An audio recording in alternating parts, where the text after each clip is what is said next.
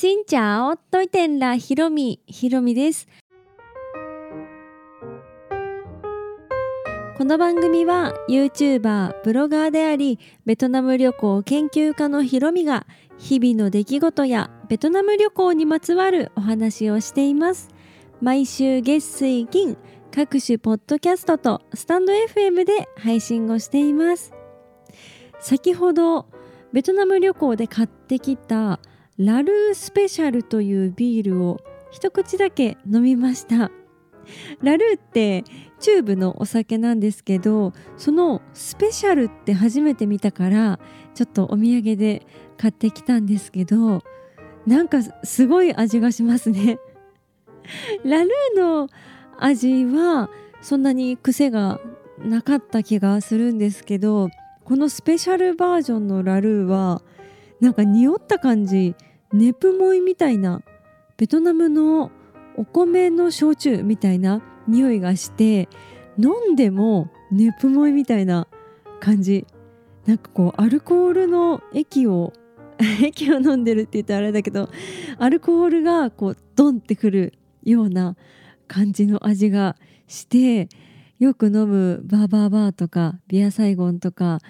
薄めなビールとちょっと違う感じなのでびっくりしました。個人的にはラルーの缶の柄がすごいかっこいいじゃないですか。虎みたいなのがあって青くってもうなんかかっこいい感じのこう柄でよくベトナム行った時コンビニで買ってホテルで飲んだりはしていたんですけどまあ、そのラルーは普通に美味しかったけどこのスペシャルはちょっとちょっと慣れるまで時間かかるかなっていう感じがしました。気になる方はね是非試してみてください。ベトナムのビールってサイゴンとかハノイとかいっぱいありますけどスペシャルとかチルとかなんかいろんなバージョンがありますよね。期間限定のものなのかもともとあったものなのか最近できたものなのかってよくわからないんですけどなんかスペシャルになると全然違う味だったのでベトナムビールっていろんな味があるんだなと思っていろいろ挑戦してみたいなと私も思いました。はい。というわけで今日はですねダラット旅行の続きホーチミンからダラットに飛行機で移動しました。しましました。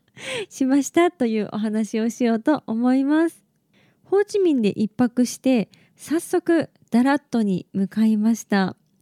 でホーチミンからダラットに行く方法はバスもあるし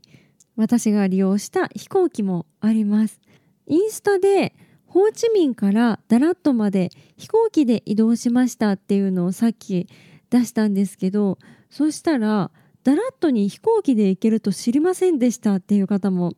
いらっしゃったりして、まあ、確かにホーチミンからダラットって陸路で行くとまあちょっと時間かかるけど、まあ、地図で見ても結構近い感じ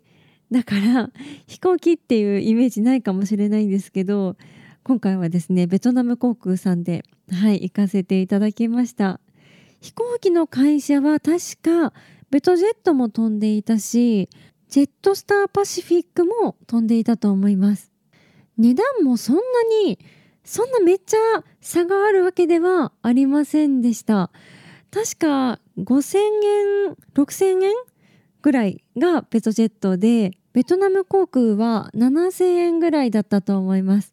だから、まあ、1000円2000円の違いだったらベトナム航空で行こうかなと思って今回ベトナム航空で行ったんですけど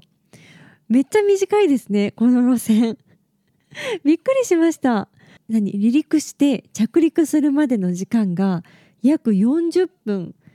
で体感はねもっと短い感じがしました。離陸してで、まあ、しばらくしてこう飛行機が安定すると CA さんがお水を配りに来てくださっておしぼりとかもねくださってでちょっと一息ついたかなぐらいの時にすぐゴミありますか？ってあのゴミ収集が始まってでゴミ収集終わった頃ささっと終わった頃に機長から CA も座ってねみたいな感じのアナウンスあってえもう？っていう感じでした。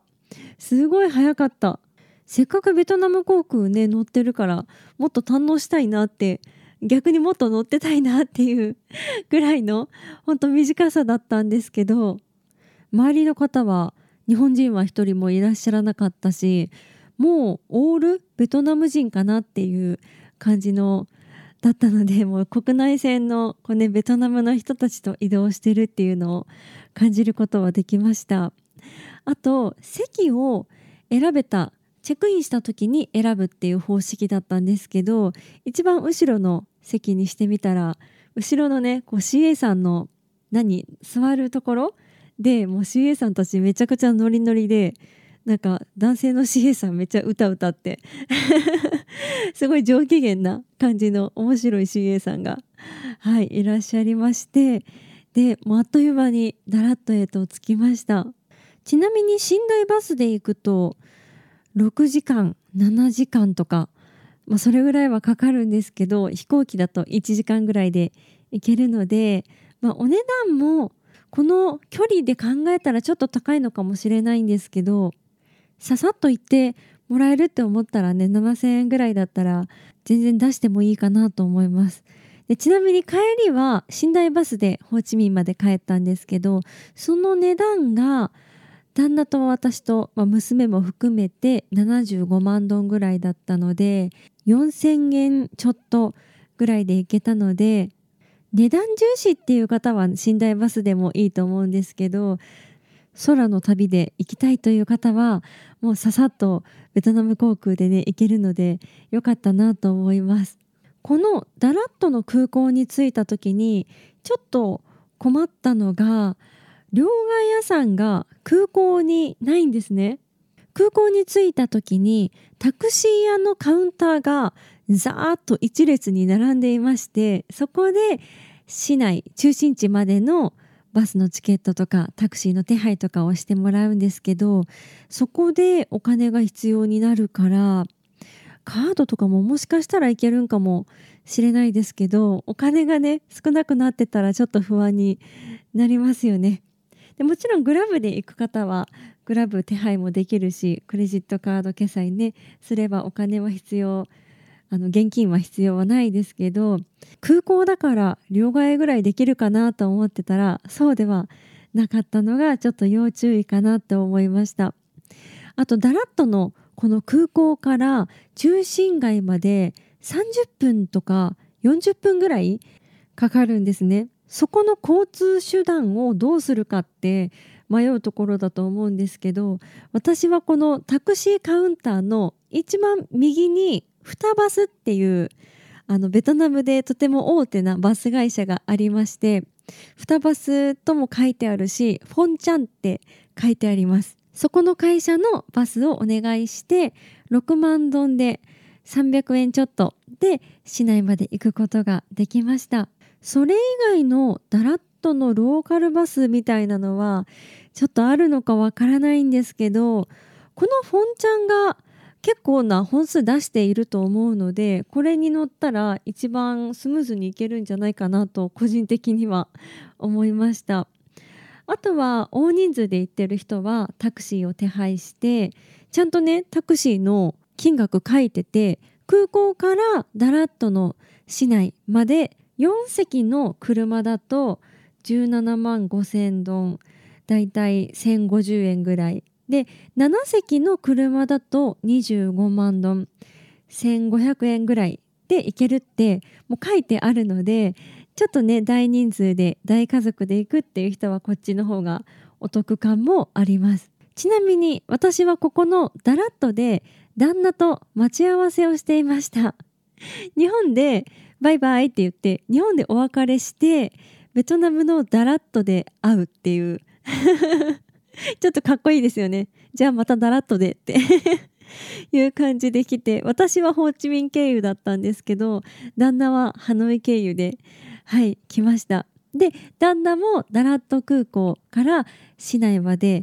移動したんですけどグラブタクシーを使いました。で夜10時頃だったからかちょっと高かったのかもしれないんですけど29万ドン1700円ぐらいで市内まで行きました。まあ、ちょっとというか結構高めではあるんですけど、まあ、送ってくれただけありがとうということで夜遅くなってもグラブのアプリがあればはい乗せてもらえるといった感じですかねで。空港から街への移動って